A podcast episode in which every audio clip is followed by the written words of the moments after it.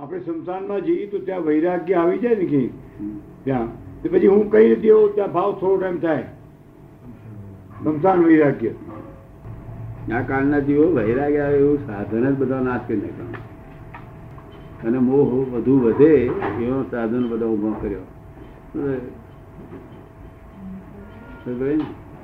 લો, મોહ વધે એમાં જુઓ તો મોહ વધે એવો બધો કાળનો જ્ઞાન લીધા પછી કોઈ કહે છે આ રસ રોટલી કેમ ખાતો હશે તો શું ખાય એમાં શું કરવું?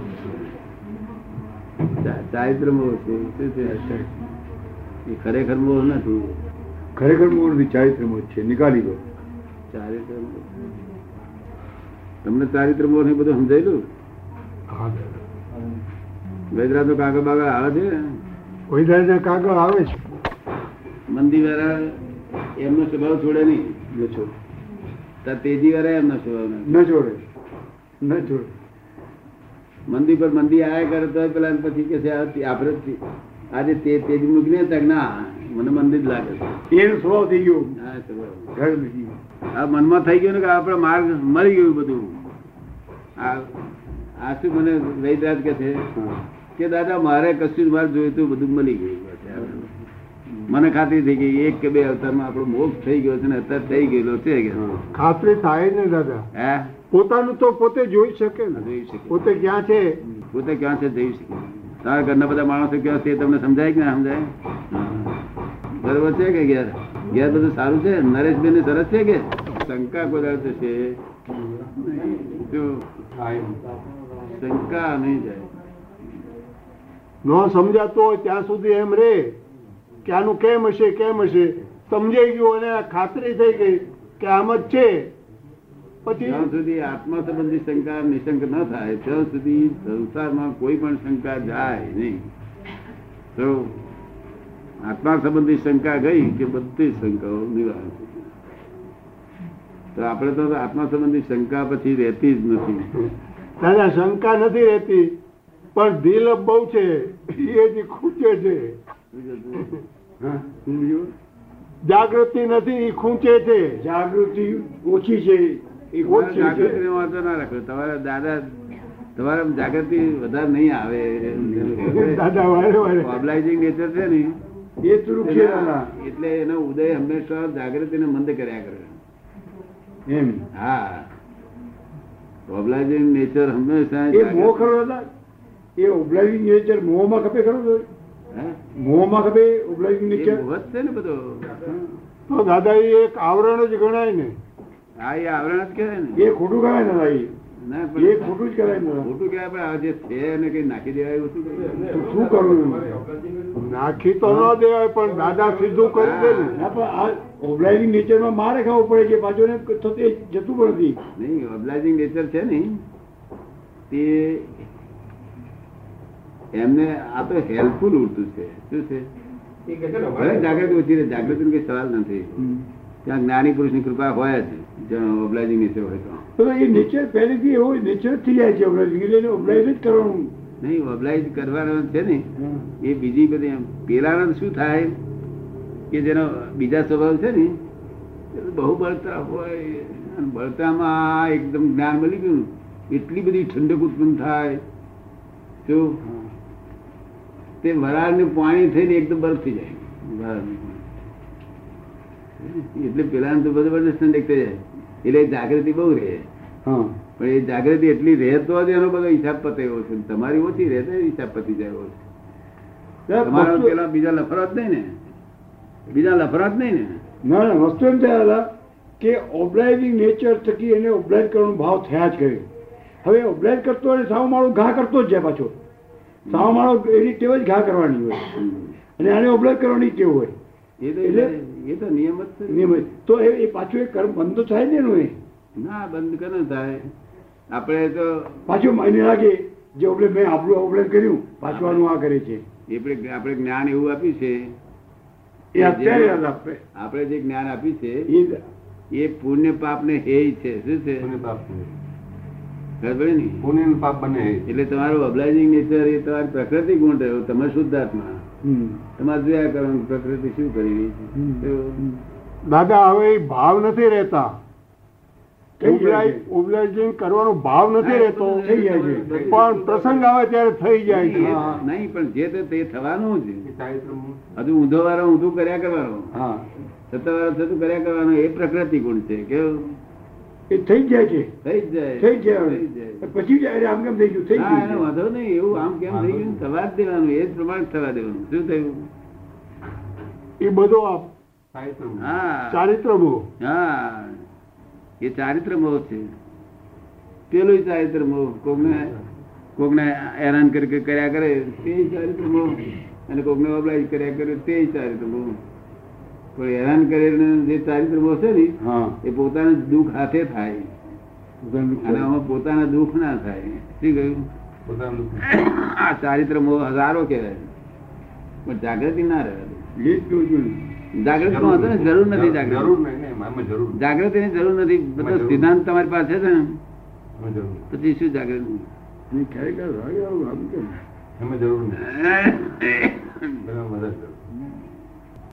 આ કાગળો બધા આપણા લખે છે ને હા બાર સાધુ આચાર્ય આપે ને હા. પંજાબી માને ખરી વાત છે. ખરી વાત પણ એ શું કે કોઈ જગ્યાએ ઉતારો કરી લાયા છે શું? ઉતારો કરી લાયા છે શું? જાગૃતિ ઓબ્લાઇઝિંગ નેચર હોય ને જેનો તેને ઓછી રહે છે. વાંધો નહીં એનો એનો વાંધો નહીં એનો વાંધો નહીં.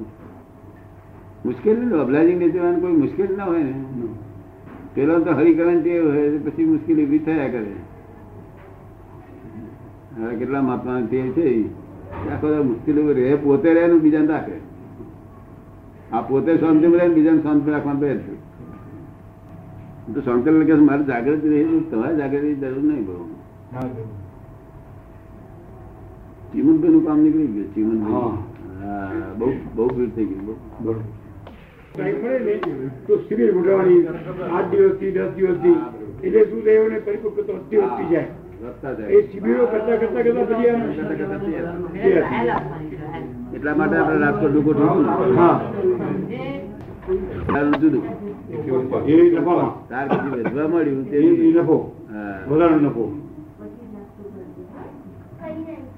એક સત્પુરુષને શોધવાનું લખ્યું છે હા, બરોબર. અને સત્પુરુષ મળ્યા હા. એવી આપણને ખાતરી થઈ ગઈ એટલે પછી બધું મળી ગયું મુખ્ય મુદ્દો જેમણે એ બતાવ્યો છે કે સત્પુરુષને શોધ એ વિના હારો નથી અને સત્પુરુષના લક્ષણે બતાવ્યા છે જબરદસ્ત લક્ષણ બતાવ્યું અને હૃદયની શુદ્ધિ હોય તો અંદરથી જ પાદરો સત્પુરુષને દેખતા જ ભાન થઈ જાય ઓળખાઈ જાય કારણ કે એ તો ભ્રાંતિ ની વાત છે સાચો સ્વાર્થ નહીં સાચો સ્વાર્થ તો પોતાનો પોતાનો મોક્ષ અને પોતાનું સ્વરૂપ એ જ સાચો એ જ. સ્વાર્થ બીજું કશું સાચો સ્વાર્થ નહીં સાચો સ્વાર્થ એટલે હું લોકોને કહેતો હતો હું એકલો જ સ્વાર્થી છું આ દુનિયામાં એમાં સાંભળી ગયેલા એટલે એ લોકો બોલી ગયા એ ભૌતિક સ્વાર્થ ની આત્માનો સ્વાર્થ છે ભૌતિક સ્વાર્થ નહીં પણ આત્માનો સ્વાર્થ છે. નહીં, કશાનો સ્વાર્થ નહીં. કશાનો સ્વાર્થ. નામ નહીં, પણ આ- આત્માનો તે પરમાર્થે સતે સ્વાર્થને માટે છે પરમાત્માનો સ્વાર્થ માટે હા. પરમાર્થે પાછળનું કલ્યાણ કરવાની જે ભાવના છે તે પોતાના સ્વાર્થને માટે છે કરવાનું શું છે વડે? ઈચ્છિત સુધી રહેવાનું આ તો હું બોલેલો આ તો હું બોલેલો તો આ સાંભળેલું છે એમની આ તે તે.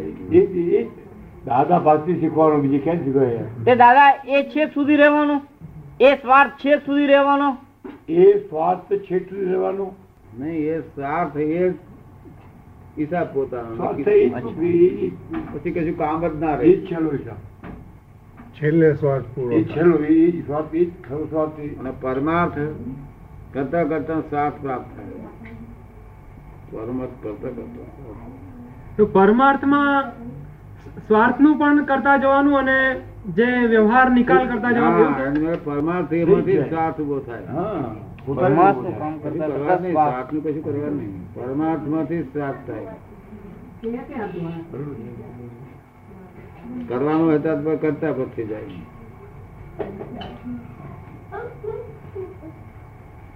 પ્રસ્થાપતિ, બરોબર? Very well. પરમાર્થ કરતા કરતા જાય એટલે સ્વાર્થ થઈ જ જાય આવી ઉત્પન્ન થાય પોતાની.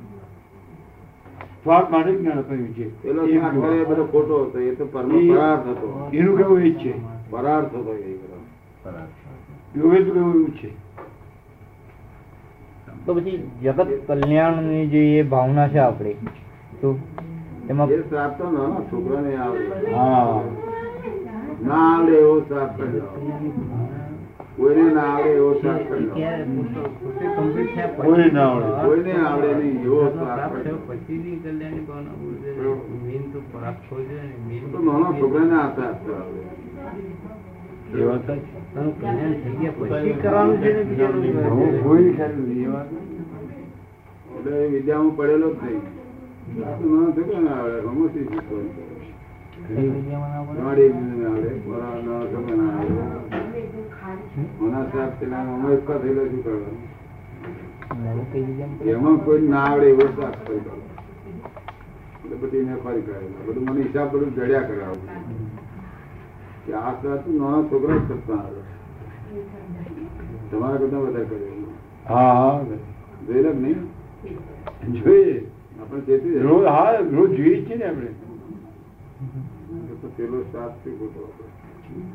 કોઈને આવડે જ નહીં ને. આપણે કઈ લેવાનું કરો એમ કહીએ ચડાવીએ તો ના ચડાય ચડી દે ચીજ ચડે શ્વાસ શું ચાલે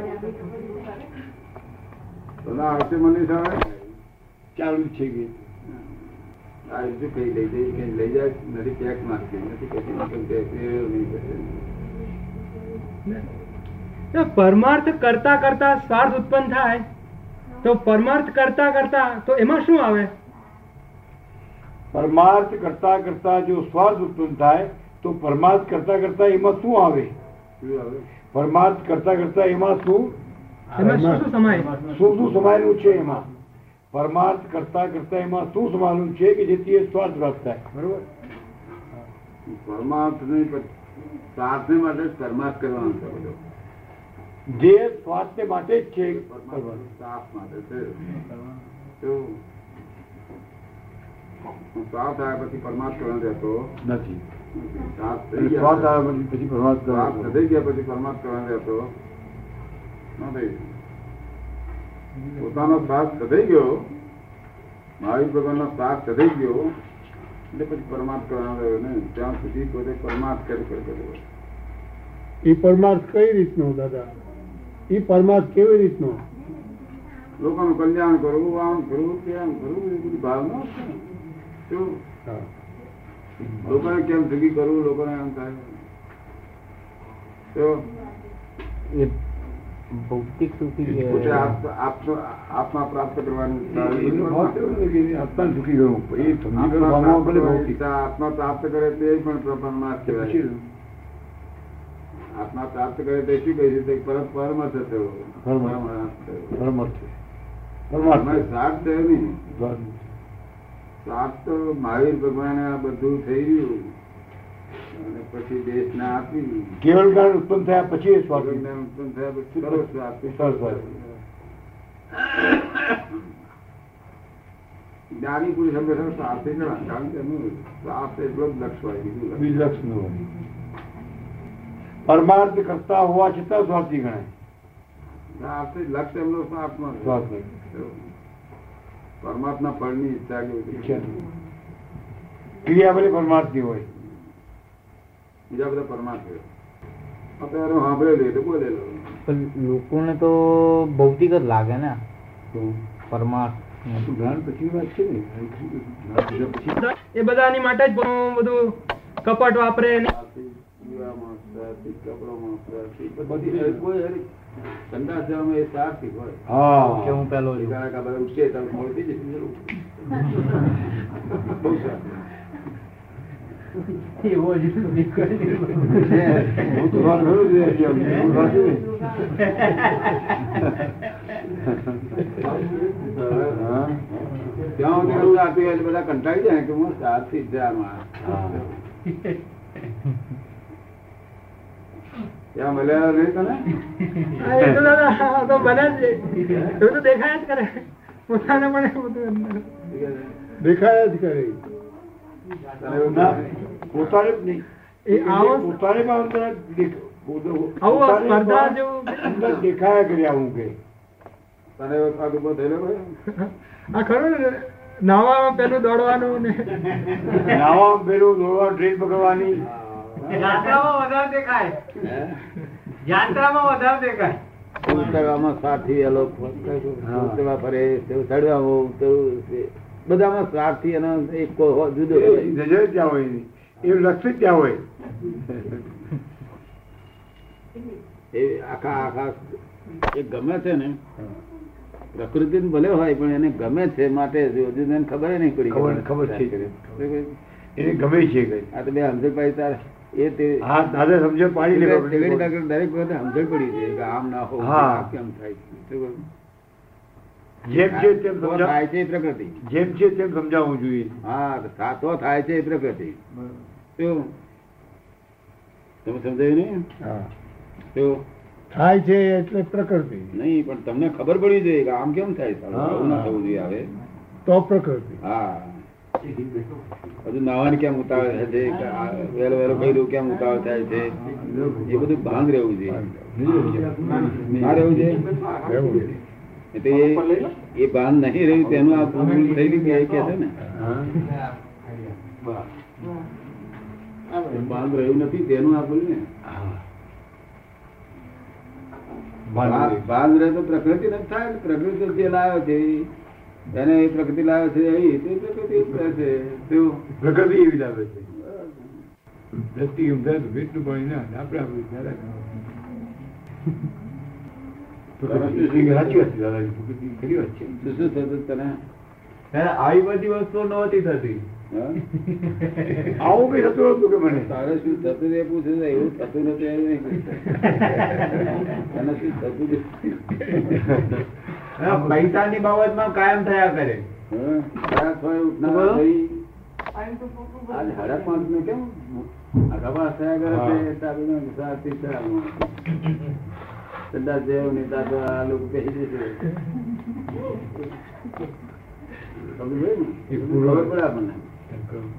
હવે સાથી છે તેનો વાંધો નથી પણ તેની જાગૃતિ જોઈએ કે આ થાય છે ખોટું પડે નહીં, પ્રકૃતિ એવી ને એ પૂછે છે. છે પ્રકૃતિ જ ના દેખાય એવી છે એમ પ્રકૃતિ પ્રકૃતિ તો ધીમે ધીમે સેવા ભાવથી આગળ વધે છે. આ એક બહુ બને આ આ પ્રકારનો દોષ હંમેશા બન્યા કરે કયો?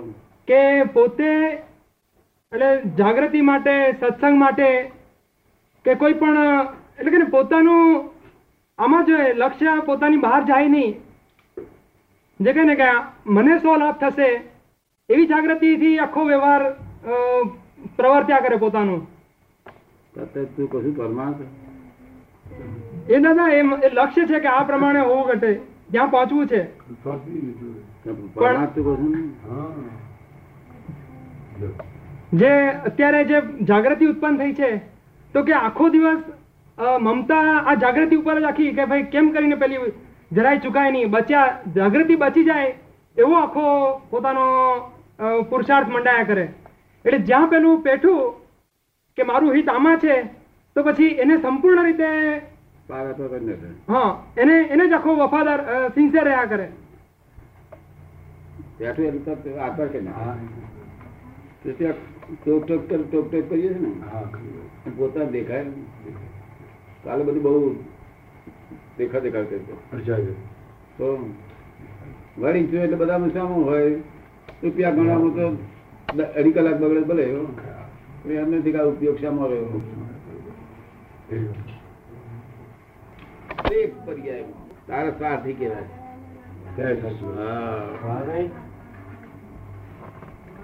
દરેક જાગૃતિમાં દરેક પર્યાયમાં જાગૃતિ હોય છે. દરેક અવસ્થામાં દરેક તમારા હિસાબ નહીં મળવાનો તમારા આ બધું. દાદા ના ઘણું ચોખ્ખું જરા કરશે આનંદ થાય કે એને આપણા કે ને કે કે ભાઈ આને લાભ થયો બતાવે છે નહીં. હા માન મળે છે તેને બદલા જાય છે તો. લ્યો.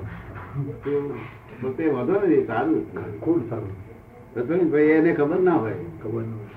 કારણ બદલા વગર તો બધા તો એ વસ્તુ જ થતી બરાબર. નથી જો ભઈ માન વટાવે એ ભાઈ એ ભાઈ વાંધો ના આવે એને માન વટાવે તો નહોતું વાંધો. માન તો વટાય એ તો ખપ ખર્ચી ગયો ફરી આવું ઊભું નહીં થતું. માન તો ચાખો હું કહું છું કે એ ચા તો ચાખ ચાખ પછી કઈ ચાખવાનું થવા કરે તો સીધ ગતિમાં કોઈ માન મળવાનું જ. અહીં મળે એટલું ચાખો ને. પણ ટેવ ના પાડી દેશે Agitated ના કરશો. માન પછી નીચે ના લઈ જાય માન ચાખવાની નીચેના પણ માન નીચે લઈને જાય માન નીચે પાડી દે એ તો અભિમાન લઈ જાય એ અભિમાન લઈ જાય લોક માન આપે તે ચાખવામાં તો નથી પણ જોડે જોડે એમ રહેવું છે કે આ ના હોવું ઘટે તો એ ભાવ રહેવો જોઈએ એવું ન હોવું પડે એ પછી જાગૃતિને ડાઉન ના કરે તમે નરમ નિર્ભય બની જાય તો એ એના થકી જાગૃતિ નરમ ન થાય જાગૃતિ ઓછી ન થાય જાગૃતિ ઓછી જ થાય ને ઓછી જ થાય માન હોય તો. અને માન હોય તો નથી માણસ કદરૂપું દેખાય હા શું? ભાગ કરવું એટલે પડે આકર્ષણ ના થાય આમ આકર્ષણ કોઈ ઉત્પન્ન થાય નહીં. માણસ જ છે. ત્યાર પછી કઈ દુઃખ આવી છે એવું લાગે ને? હા ફરક પડે. બહુ ભેગા થઈ ગયા. ઘણો ફેરવો પડે. કદરૂપો દેખાય હંમેશા જો હજી માન તો હજી માણસ કદરૂપો દેખાય અને કદરૂપો થાય એટલે આકર્ષણ ના થાય કોઈને કદરૂપો દેખાય ના દેખાય દેખાય ને? જે માનનો ગુણ હોય તો બહાર દેખાય જ નહીં મોડા પર રૂપો હોય તોય પણ કદરૂપો દેખાય માને લઈને તંત્ર પ્રતિબંધ પડે એનો એનો પ્રતિબંધ પ્રતિબંધ પડે એનો મોઢા ઉપર તદ- પ્રતિબંધ હોય. હા. મો- દરેક પ્રતિબંધ મોઢા ઉપર તદ દેખાય છે ઈચ્છા નહીં, માનની ઈચ્છા ના હોય ઈચ્છા ન હોય. જરૂર. માનની ઈચ્છા માન ન હોય. આયેલું તો તમારે થાળીમાં ખાઓ શું કહું? હા. નિરાંતે ખાઓ. અને સિનેરીને આશ્રય ને ખાઓ રોપથી ખાઓ હમ. કોઈ ઈચ્છા ના હોય છે. શું કહે? તને માન ગમે છે કે દાદા આ જે પોઈન્ટ નીકળ્યો ને તો આ અત્યાર સુધી જે આ બધું પોતાની જે સંકુચિતતા હતી ને તે અપમાનના ભયને લીધે સંકુચિતતા રહ્યા કરે હમ. અપમાનનો ડર અથવા એ માનની હાનિ થશે એટલે કે કંઈ પણ આમ પેલું અ, એથી પેલું ડિપ્રેશન રહે અને આવી પ્રક્રિયામાં પોતે ભાગ પણ ના લે આઘો ખસી જાય તો આ માન મળે એટલે પેલું મુક્તતા આવતી ગઈ અપમાન થાય અપમાન થઈ જશે તો એ ધંધા મારે આ પહેલું દૂર હતું. આ- આ- આ સુધી વળી વા- વળી બી લોક ગમતી છે વળી ગઈ. તેથી એ લોક ગમતી હમ. આ માન મા- માન એને સારા આવ્યો ને હા એ લોકોને તૂટવા મારી એ તૂટવા ગ્રંથિ તૂટે માંડી. લોભ લોભ ને તૂટવા માંડી માનનો સ્વાદ ચાખવાનો મળ્યો કે લોક ગ્રંથિ તૂટે સારા સારા. હા. એ દવા હતી હા. માનનું કહ્યું ને દાદા એટલે એ તેથી ખર્ચી નાખે છે અને ખર્ચે તે સારું કરે છે આપે કહ્યું ને કે માન માન છે તો સહજ મળે તે વાંધો નથી પણ એ પછી વિકૃત થવા માંડે ઈચ્છા થાય પછી 그 અભિમાન એ ઈચ્છા તો ના હોય ને હોય જ ના જોઈએ એની ના મારી વાત અને થાય તે નુકસાનકારક મારો પ્રશ્ન પૂરો બીજો જ છે તો એ માનની પછી વિકૃતિઓ કઈ કઈ ને કે કેટલે સુધીની હોઈ શકે બહુ વિકૃતિઓ હોય ત્યાં જ્યાંથી. વિકૃતિઓ એમ તો માન નથી વિકૃ- દરેક વસ્તુની વિકૃતિ તો બહુ જ હોય ને. જો.